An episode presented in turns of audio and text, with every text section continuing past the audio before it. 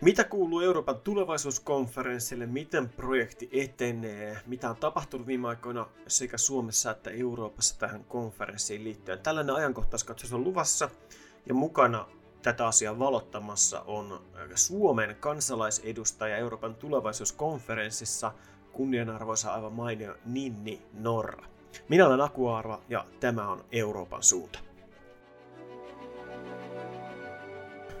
No niin, se on Euroopan suunta-podi täällä taas äänessä Aku Aarva ja tänään tässä Euroopan suunta-podin erikoistuotantokauden erikoisessa erikoisjaksossa aiheena on siis Euroopan tulevaisuuskonferenssi. Tämä on osa meidän Euroopan suunta-kampanjaa, joka on, on muun muassa Euroopan parlamentin ja Suomen ulkoministeriön tukema osa virallista ää, Euroopan tulevaisuuskonferenssia.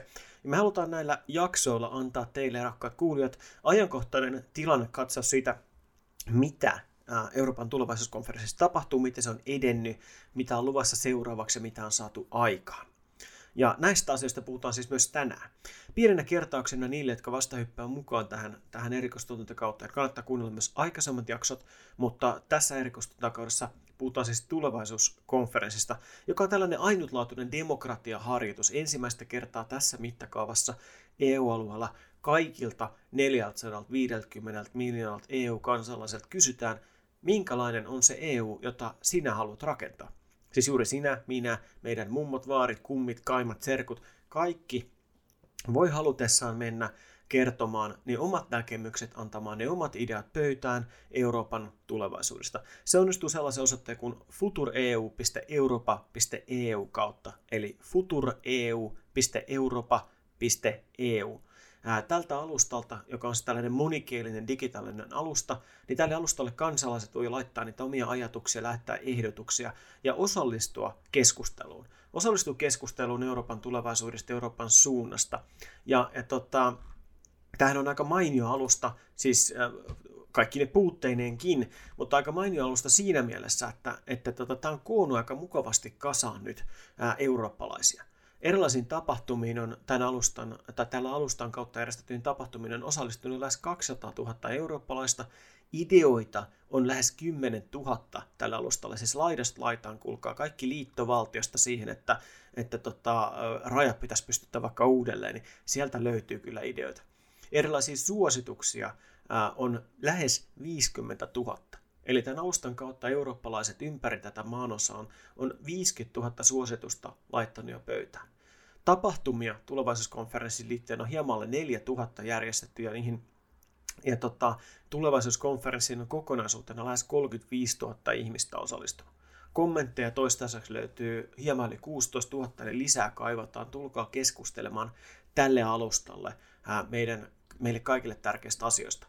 Täällä on, täällä on keskustelua muun muassa ilmastonmuutoksesta, ympäristöstä, terveydestä, E U-roolista maailmassa, muuttoliikkeestä, joka on varsin ajankohtainen tällä hetkellä, katsotaan mitä Puolan rajalla tapahtuu, demokratiasta, meidän perusarvoista, koulutuksesta, kulttuurista, nuorisosta, urheilusta, digitalisaatiosta, taloudesta, siis you name it, se löytyy sieltä. Ja jos se ei löydy, rakas ystävä, hyvä kuulija, sinä voit aloittaa keskustelun siitä, ainakin minä lupaan tulla ottamaan osaa siihen keskusteluun. Mutta tänään puhutaan siis siitä, miten konferenssi on edennyt. Meillähän on siis kaikenlaisia tota, ä, tilaisuuksia tähän konferenssiin liittyen on, on tota, viime aikoina järjestetty. Konferenssihan koostuu erilaisista hajautetuista tapahtumista, joita muun muassa eurooppalainen Suomi tai, tai tota, meidän valtioneuvoston Eurooppaolemme.fi kiertuen kautta on järjestetty. Turun Eurooppa-foorumi oli tällainen vastaava hajautettu tapahtuma. Niitä järjestää yksittäiset ihmiset, erilaiset organisaatiot, kansalliset, alueelliset, paikalliset viranomaiset. Ja niitä on siis paitsi Suomessa myös, myös jokaisessa muussa E U-maassa. Sen lisäksi on eurooppalaiset kansalaispaneelit, jotka käsittelee eri aiheita ja tekee ehdotuksia. Ja ne on tällaisia edustavia maantieteellisen taustan, sukupuolen, ikäjakauman, sosioekonomisen taustan ja, ja koulutustason huomioon ottavia tilaisuuksia, joihin on kutsuttu ää, edustajia kaikista E U-maista. Ja sen lisäksi on nämä konferenssin täysistunnot, joista kohta kuullaan lisää, joissa muun muassa Ninni Norra on käynyt, joissa keskustellaan sitten kansallisten ja eurooppalaisten kansalaispaneelien antamista suosituksista, eli, eli niistä meidän kansalaisten ideoista, joita me ollaan heitetty ää, päättäjille. Ja määritellään tuloksia ää, ikään kuin ennalta rajoittamatta ää, eri näistä politiikan aloista. Eli tämä on aika tällainen laaja, mielenkiintoinen harjoitus, joka ei varmaankaan tule päättymään nyt tähän ensi vuoden huhtikuun tai toukokuuhun, vaan, vaan jatkuu siitä muodossa tai toisessa.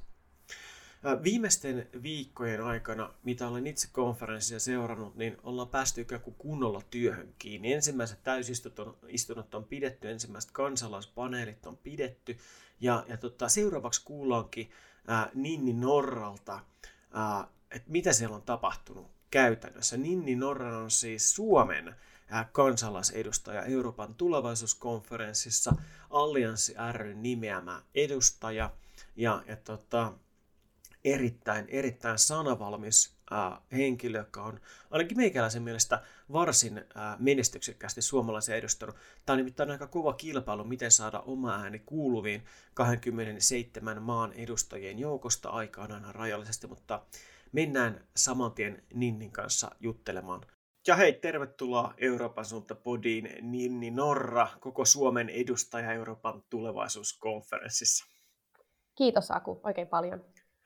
No, mitäs tähän tota, viikkoon ja tulevaisuuskonferenssiin kuuluu? Mitkä on päällimmäiset fiilikset tällä hetkellä? No, tällä viikollahan paluu arkeen on tosiaan tapahtunut, että mä hiljattain palasin sieltä Ranskasta viimeisimmästä täysistunnosta ja paljon siinä on sulateltavaa. Tuntuu siltä, että on vieläkin ehkä ajatukset vähän kiinni niissä asioissa ja mitä siellä oikeastaan tapahtui, toisaalta mitä siellä ei tapahtunut ja mitä olisi toivonut, että siellä olisi tapahtunut. Tota, ristiriitaisia tunteita, mutta sitten toisaalta kun katsoo, miten hyvin Suomessa tähän asiaan on tartuttu, niin on myös, myös toivoa. Ja myös kun näitä lukuja katselee, että, että osallistuminen on sitten loppukädessä yllättävän korkeata. Just näin. No palautetaan vielä kuulijoiden mieleen nyt, mikä se sun roolis tarkalleen on tässä Euroopan tulevaisuuskonferenssissa, jota voi niin kuin vaatimattomastikin kutsua aika ainutlaatuiseksi demokraattiseksi harjoitukseksi. Mikä sun rooli on tässä palikassa? Niin, tosiaan mullahan on kaksikymmentäkuusi kollegaa, eli olen yksi kaksikymmentäseitsemän kansalaisedustajasta. Meitä on yksi kustakin jäsenmaasta ja tota, itse saan siis kunnian, minulla on kunnia toimia Suomen kansalaisedustajana, ja tätä kansalaisedustajan rooliahan ei ole mihinkään, mihinkään viralliselle paperille määritelty sanan tarkasti, eli jokainen meistä on varmasti joutunut oman, oman kotimaansa tilanteen ja omien ö, lähtökohtiensa perusteella hiukan itse määrittelemään sitä, että mistä tässä oikeastaan on kyse, mutta mä olen itse kokenut, että mä voin aika aukottomasti ja esteettä puhua niistä asioista, jotka vaikuttaa olevan Suomen kansalaisille hyvin tärkeitä. Eli, eli poliitikoillahan on aina omat velvoitteensa ja rajoitteensa mm. niissä asioissa, mistä he puhuvat, mutta mä pystyn aika suoraan ottamaan esille just niitä asioita, mitkä on suomalaisille ja Suomen erityispiirteiden kannalta tärkeitä asioita tässä eurooppalaisessa keskustelussa. Just näin, että sä pääset niin kuin ikään kuin sitoumuksetta edustamaan kansaa ja, ja tällaista Kyllä. yleistä suomalaisten mielipidettä.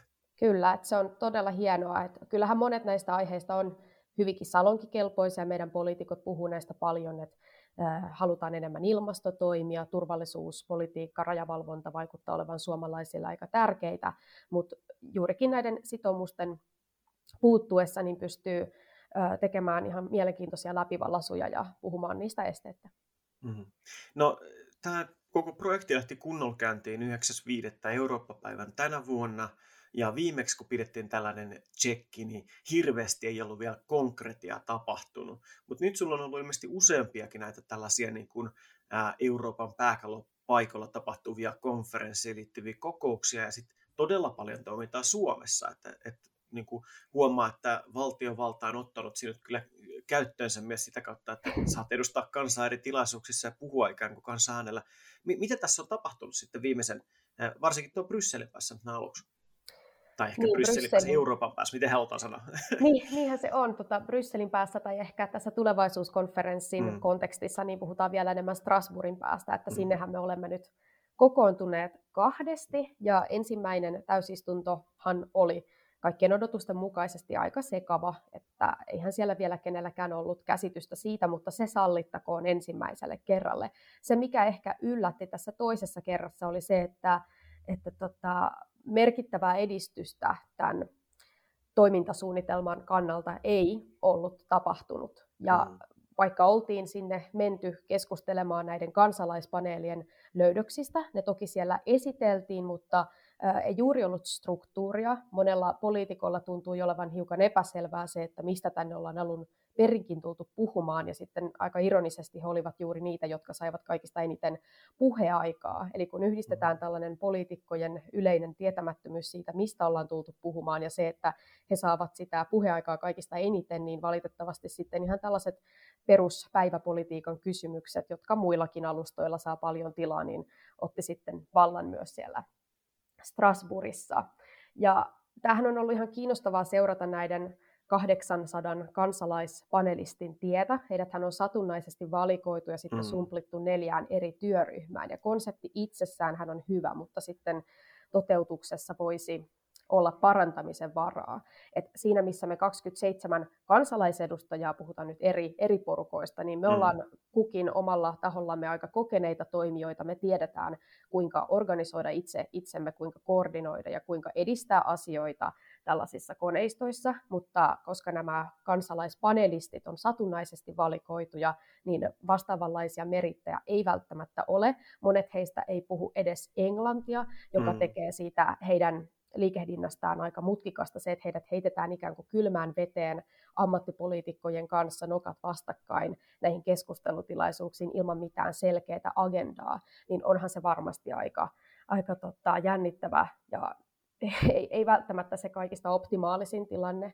Ja sitten ihan näissä nyt viime kerralla sellainen edistysaskel, että työryhmätyöskentely tosiaan käynnistyy. Meillä on yhteensä yhdeksän työryhmää ja nämä tavallaan korreloi näiden kansalaispaneelien kanssa. Mutta hauska tai tälleen surkuhupaisesti sanottuna hauska juttu tässä on se, että näitä kansalaispaneeleita on neljä kappaleita.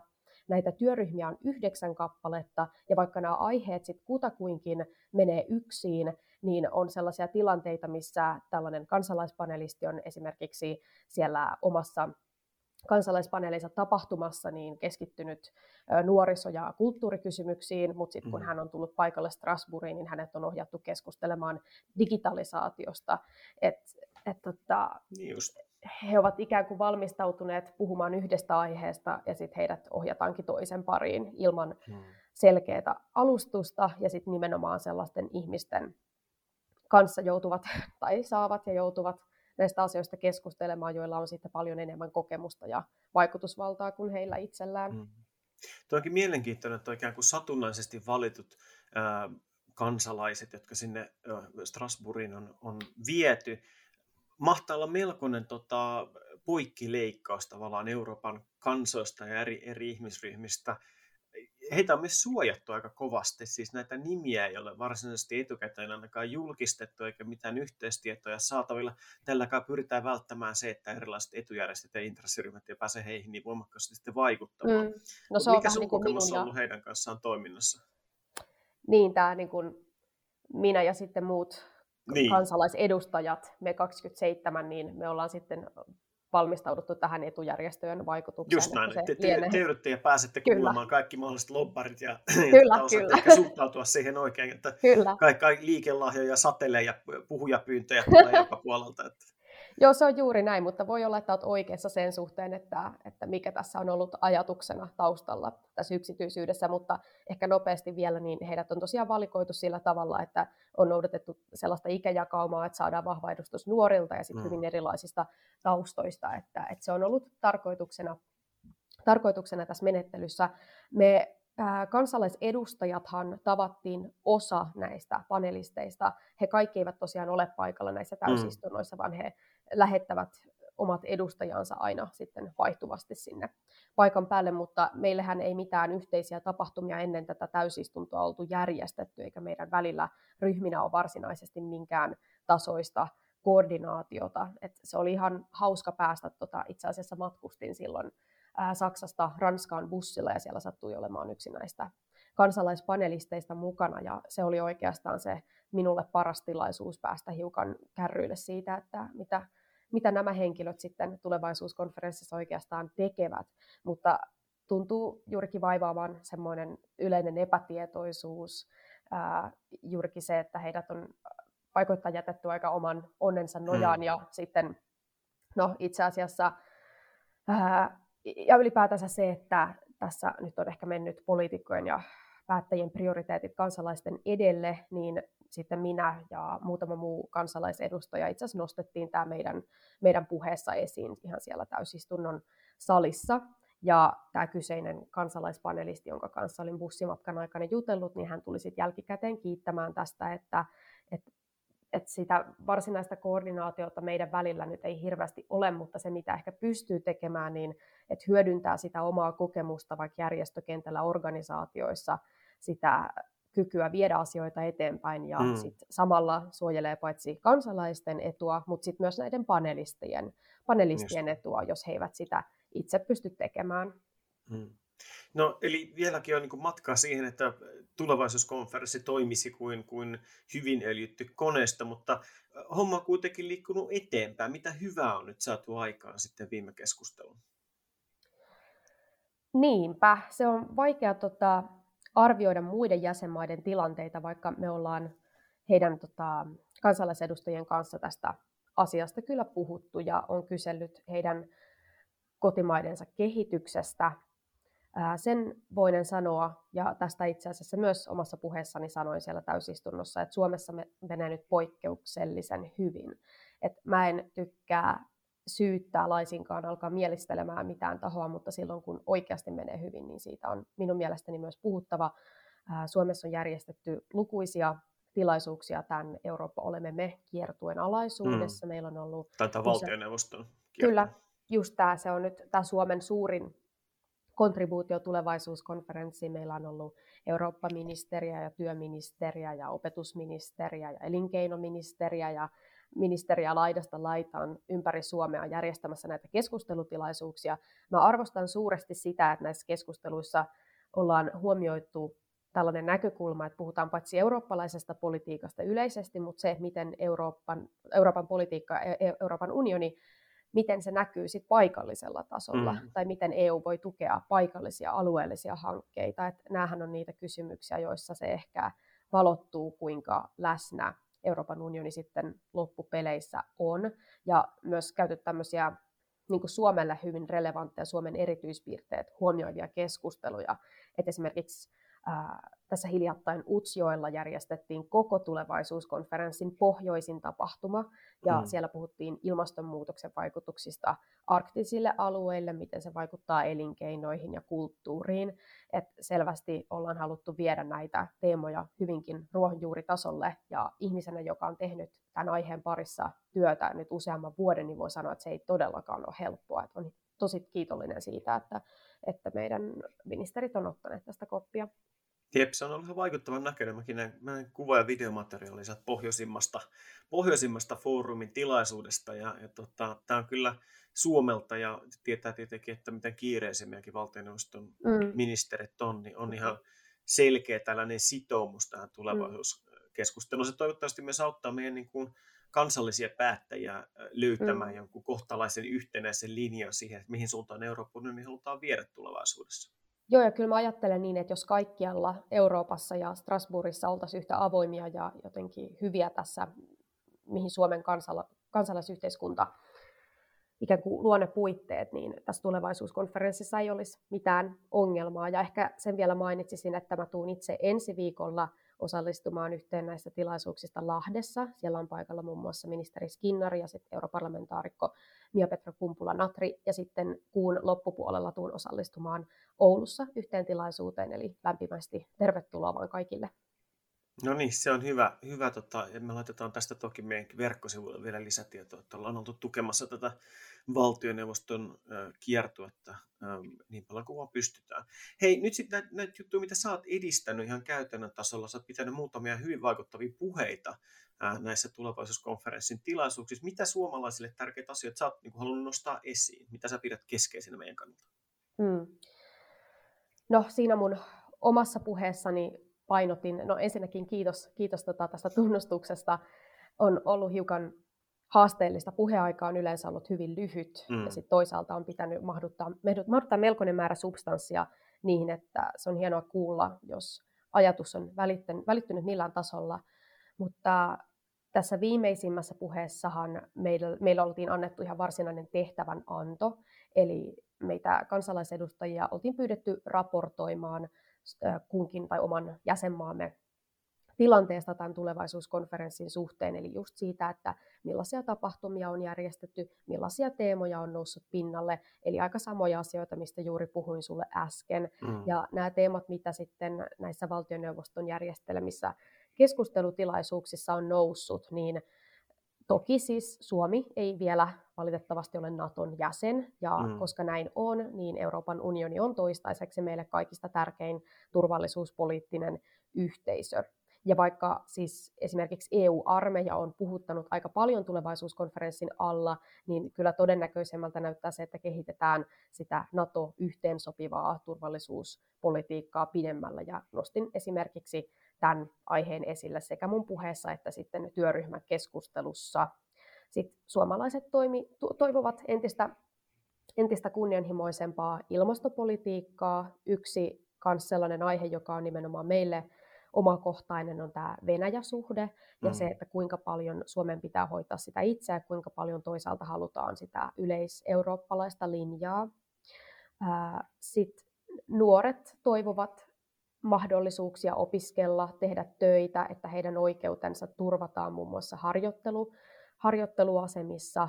Tässä on erilaisia lainsäädännöllisiä eroja eri jäsenmaissa ja siitä on sitten aiheutunut ikäviä tilanteita nuorille, jotka on halunneet lähteä, ovat levittäneet siipensä, koettaneet tota, löytää polkuaan Euroopassa, mutta sitten on tämmöinen ikävä juridinen ulottuvuus tullut vastaan. Ää, aluerahat herätti keskustelua, ja sitten tämä johtunee osittain siitä, että mun oma seuraajakunta nyt on mitä on, mutta myös rahapolitiikasta on päässyt puhumaan mm. aika paljon ja se, mitä sille pitäisi tehdä. Et se on yksi semmoinen hyvin, hyvin monimutkainen kysymys, josta ei to- todellakaan ole helppoa ulospääsyä, niin vaikka siitä nyt en ole puheissani ainakaan Euroopassa ää, pystynyt keskustelemaan sen, sen syvällisemmin, niin annoin tästä sitten Suomen valtio, ää, anteeksi suurelle valiokunnalle muun muassa lausunnon, jossa, mm. jossa puhuin tästä asiasta syvällisemmin ja toivottavasti tulen puhumaan tästä jatkossakin, mutta näillä ehkä semmoinen, minkä unohdin vielä mainita, niin yhteinen rajavalvonta ja maahanmuuttopolitiikka on myös sellaisia, että ne on Suomessa saaneet paljon kannatusta ja nämä on sitten niitä aiheita, joita tulen varmasti jatkossakin pitämään esillä. Ne on hyvin laajasti erilaisia, lopulta osa-aikaisesti arkisiakin ää, tavallaan joku nuorten mahdollisuus päästä harjoitteluun ja vaihtaa tästä lainsäädännön esteet vapaan liikkuvuuteen liittyen, mutta sitten hyvin isoja se, että rajaturvallisuus, mm. Venäjä-kysymys, Suomen Suomen tavallaan turvallisuuspolitiikka. Olet paljon vartijana. Onko sulla paineita tässä sun roolissa? Kutakuinkin. Et se, että ei ole ikään kuin vastuussa kenellekään ja sit vähän niin kuin vastuussa kaikille mm. samanaikaisesti. Että kun sitä omaa mandaattia ei ole missään vaiheessa selkeästi määritelty, niin toki se luo oman paineensa, mutta mä oon itse sitä mieltä, että ilman vahvoja linjoja on tosi vaikea puhua tehokkaasti yhtään mistään. Et mä en varsinkin jos kuitenkaan aikaa annetaan vain minuutteja noissa kokouksissa. Kyllä, ja varsinkin jos on kyseessä vaan vuoden mittainen prosessi, jonka mm. aikana pitäisi tehdä merkittäviä muutoksia. Et, et varmasti jotkut mun linjaukset ärsyttää tiettyjä ihmisiä, mutta ilman linjauksia niin mähän jään sit ihan väsykäksi ja sitäkään ei sitten toisaalta haluta. Mun ratkaisu tähän asiaan on ollut se, että mä oon sosiaalisessa mediassa ö, säännöllisesti niin päivittänyt sitä, mitä mä teen, kirjoittanut tiivistelmiä mun kannanotoista, eli antanut ihmisille mahdollisuuden seurata sitä, että mistä mä puhun, ja sitten toisaalta helpon kanavan ottaa mun yhteyttä mm. ja antaa palautetta, että sitäkin mä oon saanut ja mä arvostan sitä suuresti, mutta sellainen niin kuin omatoiminen, itsestä lähtevä läpinäkyvyys, jota pyrkii viestimään sitten suomalaisille, niin mä, mä oon kokenut, että kun on ollut läpinäkyvä, niin sitten on pystynyt myös aika vahvojakin kannanottoja tekemään, ja pääpiirteittäin on kuitenkin saanut vaan todella positiivista palautetta sekä Suomesta että sitten ihan Euroopan tasolla. Joo, pitikin kysyä, että onko tullut paljon sellaista kansalaispalautetta, mitä sanotaan, mm. perinteisemmät poliitikot varmaan elämässä joutuu ottamaan vastaan aika paljon, kun he erilaisia mm. mielipiteitä esittää. Niin, no siis enhän minäkään tämmöiseltä syvän päädyn trollaamiselta ole täysin välttynyt, mutta se on kuitenkin ollut todella, todella pieni murto-osa sitä kaikkea, mm. mitä on saanut. Et Suurin osa palautteesta on joko ollut positiivista tai sitten se on ollut todella asiallista ja asiakeskeistä ja rakentavaa, ja niissä siitä on aina saanut oppia todella paljon. Et eihän se, että ei mitään palautetta saisi, niin se varmaan viestisi juurikin siitä, että ei herätä minkään tyyppistä keskustelua missään yhteyksissä. Mä ähm, olen ymmärtänyt, juttelin tässä, juttelin tässä erään tohtoriopiskelijan kanssa, joka on aiemmin tuolla komissiossa ollut töissä, että, että siellä Suomen kansalaisedustaja oli saanut erityistä huomiota, ja Suomen kansalaisedustaja oltiin vielä erikseen muistettu jotenkin hyvänä, hyvänä puhujana. Et se on, se on tota ihana kuulla, että kun tulee tämmöisestä pienestä rajamaasta sit kuitenkin, ja tuntuu välillä, että se Suomen imago jää sitten Ranskan ja Saksan jalkoihin, niin se, että noissa tärkeissä pöydissä Suomi on erikseen mainittu jonkun tämmöisen asian yhteydessä, niin lämmittää kyllä sydäntä. Niin se on äärimmäisen tärkeää, että näyttää siltä, että meidän kansalaiset on hyvin edustettuna. Miten sä oot näiden muiden kaksikymmentäkuusi maan toimijan kanssa, ootteko te keskustellut teidän rooleista, kuinka paljon ne eroaa? Mm. Et sä oot aika paljon mukana myös tässä kansallisen keskustelun niin kuin mm. edistämisessä. Meillä valtioneuvoston kiertoilla on ollut meidän podcasteissa ja tilaisuuksissa puhumassa ja näin, ja monessa muussakin yhteydessä. Niin miten, miten sun kollegat eri maissa? Onko samantyyppinen rooli vai vaihteleeko se paljon? No, täytyy sanoa, että mun rooli lienee tässä aika ainutkertainen, että mun kollegat ei ole saanut läheskään yhtä paljon näkyvyyttä tai mahdollisuuksia puhua, puhua näistä aiheista. Että se on toki ikävää, mutta täytyy sanoa, että en minäkään ollut tähän alun perin varautunut. Että mähän olin varautunut järjestelemään kaikenlaisia tilaisuuksia itse kansalaisedustajana. Että se oli se lähtötaso, mutta sitten mulle jossain kohtaa kävi ilmi, että täällä Suomessa on koko ajan niin paljon jo meneillään asioita, että mulla tuskin riittää aika osallistua muiden ihmisten järjestämiin tilaisuuksiin, ja sehän on niin kuin ideaalitilanne, mutta, mutta tota, vastaavanlaisia siis kiertueita, yhtä hienoja kiertueita kuin mitä meillä nyt Suomessa on, niin ei valitettavasti tunnu olevan muualla, että lähin esimerkki löytynee tuosta länsinaapurimaasta Ruotsista, mutta ilmeisesti nämä tulevaisuuskonferenssiteemat on siellä mahdutettu tällaisen demokratiakiertueen alaisuuteen, mm. eli että se ei ole varsinaisesti se pääteema, ja itse asiassa vastaavanlaista, vastaavanlaista kokemusta on sitten ollut muiltakin kansalaisedustajilta, että tulevaisuuskonferenssin alaisuudessa on järjestetty erilaisia tilaisuuksia, ja ollaan lähdetty sille linjalle, että nyt puhutaan eurooppalaisesta politiikasta, mutta sitten vaikka panelistit, poliitikot ovatkin jääneet kommentoimaan mm. niin kuin kunta- tai aluepolitiikkaa tai valtakunnan politiikkaa, että se on sitten nähty hyväksi, hyväksi tota, mahdollisuudeksi edistää niitä omia arkisia poliittisia linjauksia, mutta et, et, tota, siihen nähden niin minulla on mielestäni todella todella erityislaatuisen hyvä asema tällä hetkellä, ja et eroaa kyllä muista kollegoista se, mitä mä teen, mutta positiivisella tavalla minun Just. näkökulmasta. No miten sitten tulevat viikot, kuukaudet, mitä on, mitä on vielä luvassa? Me ollaan karkeasti puolessa välissä nyt tätä projektia, ja, ja sulla on varmasti kalenteri ja muuta, kun täyttyy enemmän ja enemmän kaikista tilaisuuksista, mutta mitä, mitä tulee tapahtua seuraavien kuukausien aikana? Mm. No, tässä kuussa itsessään hän tulee olemaan vielä ainakin viisi tällaista Eurooppa-olemme me-tilaisuutta tämän ministerikiertojen alaisuudessa, mutta niitähän järjestetään sitten pitkin loppuvuotta myöskin. Näitä itse täysistuntoja tulevaisuuskonferenssissa tulee olemaan vielä neljä, mutta suuri osa työstähän tehdään sitten näiden ulkopuolella kuitenkin. Kiinnostava nähdä, että mihin tämä työryhmätyöskentely tästä kehittyy, kun ensimmäinen kertahan oli siis vähintään yhtä kaoottinen kuin se ensimmäinen täysistunto. Se on tosi positiivista, että meillä on nyt Suomi vahvasti edustettuna, että Euroopan nuorisofoorumin puheenjohtaja, suomalainen Silja Markkula, niin hän on mm. yhden työryhmän puheenjohtaja, vastaa siis koulutus-, kulttuuri-, nuoriso- ja urheiluasioista. Tällä hetkellä meidän digitalisaatiotyöryhmää johtaa virolainen parlamentaarikko Riina Sikkut, mutta tässä puheenjohtajuudessa tapahtuu vaihdos, ja seuraavaksi rattiin astuu meidän ihana Elina Valtonen. Uh-huh. Eli sielläkin saadaan suomalaista edustusta. Mä itse toimin samassa työryhmässä eurooppaministeri Tuppuraisen kanssa, ja siellä aiheena on oikeusvaltioperiaate, turvallisuus sekä sitten arvot ja oikeudet. Eli ollaan ihan Eurooppa-politiikan ytimessä, ja nämä on sitten varmasti niitä aiheita, joiden parissa mäkin tuun työskentelemään tulevina kuukausina. Ja toivon sitten, että pääsisin ainakin yhteen täysistuntoon tämän mun työryhmän esittelijäksi, eli pääsisin sinne täysistuntosaliin sitten tekemään yhteenvedon niistä löydöksistä, mitä ollaan tehty. Mutta jos kaikki menee, kuten virallisessa agendassa on linjattu, niin näinä tulevina kuukausina tullaan kommentoimaan näiden kansalaispaneelien löydöksiä. Ää, tästä oli jo vähän ensimakua tässä viimeisimmässä täysistunnossa, mutta paljon olisi vielä parannettavaa ja toivottavasti nämä, nämä niin kuin panelistien löydökset tulevat sitten entistä enemmän nousemaan keskustelun keskiöön. Just näin. No sitten kun me päästään aikanaan maaliin, tässä vaiheessa ei ehkä vielä pysty sanoa, että oliko tämä onnistunut harjoitus, mutta mm. mitä sä ikään kuin toivoisit, että se niin kuin best scenario outcome olisi tästä koko hommasta? Mitä tästä pitäisi jäädä käteen? No, tärkeintä olisi mun mielestä saada ihmisten päähän se, että tämä prosessi ei tule päättymään ensi toukokuuna, vaan jotenkin jalkauttaa ihmisiä asennoitumaan siihen, että työ jatkuu. Et siihen olen itsekin sitoutunut, pyrin kaikin keinoin varmistamaan, että nämä päätelmät huomioidaan poliitikkojen loppupäätelmissä ja että ne ei katoa sieltä heidän mielistään välittömästi toukokuun jälkeen. Mähän en siihen yksin pysty. Mä oon ihan varma siitä, että esimerkiksi Euroopan nuorisofoorumi ja muut järjestöt tulee tukemaan tätä asiaa ja lähtevät samoille linjoille.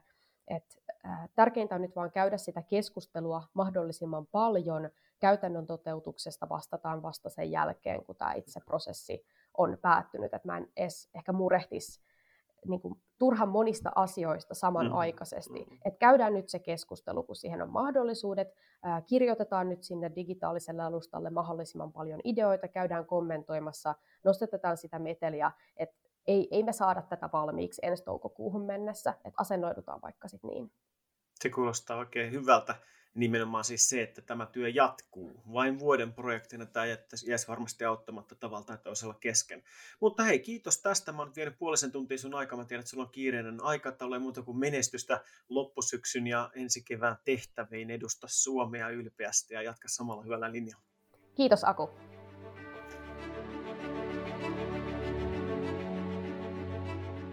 Kiitos vielä Ninnille, erittäin mielenkiintoinen hyvä keskustelu. Saatiin hyvä ajankohtaiskatso siitä, mitä konferenssissa tällä hetkellä tapahtuu.